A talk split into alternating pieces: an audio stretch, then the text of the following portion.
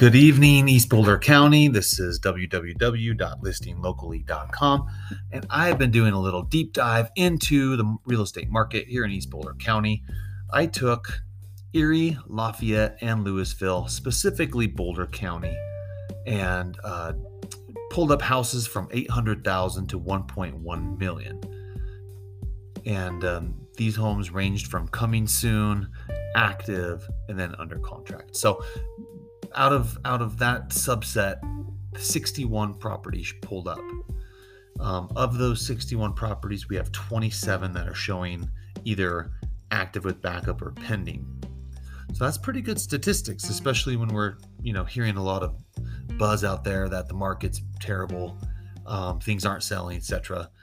When we actually look into the raw data, we definitely are seeing that in that 800,000 to 1.1 million dollar price range.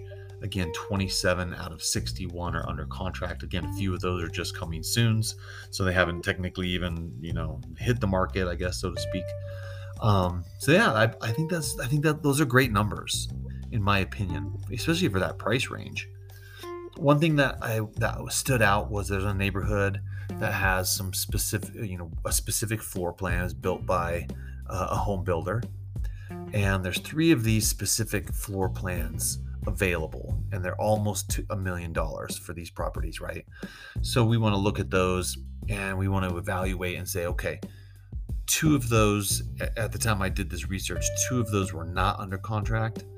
Um, one of those was the one that's under contract went under contract in about eight days it looked like.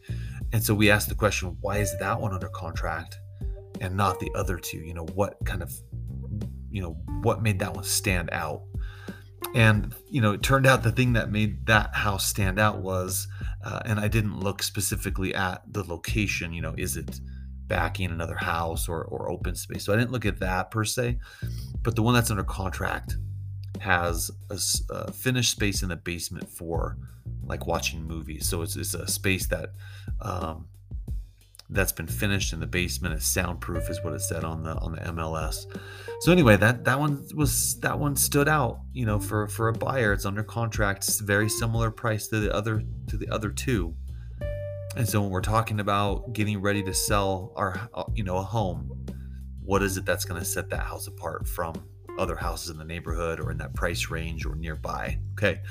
Um, th- it doesn't mean that you've got to go finish your basement or put in a movie theater or something, but you know, what specifically can someone do within their budget to just make your home stand out? Thanks so much for your time. This is listinglocally.com. If you have any questions for me, just look me up, uh, send me a text message, send me an email, go to listinglocally.com and send me a message there, or jump on our Facebook page at Econ Develop. Talk to you next time.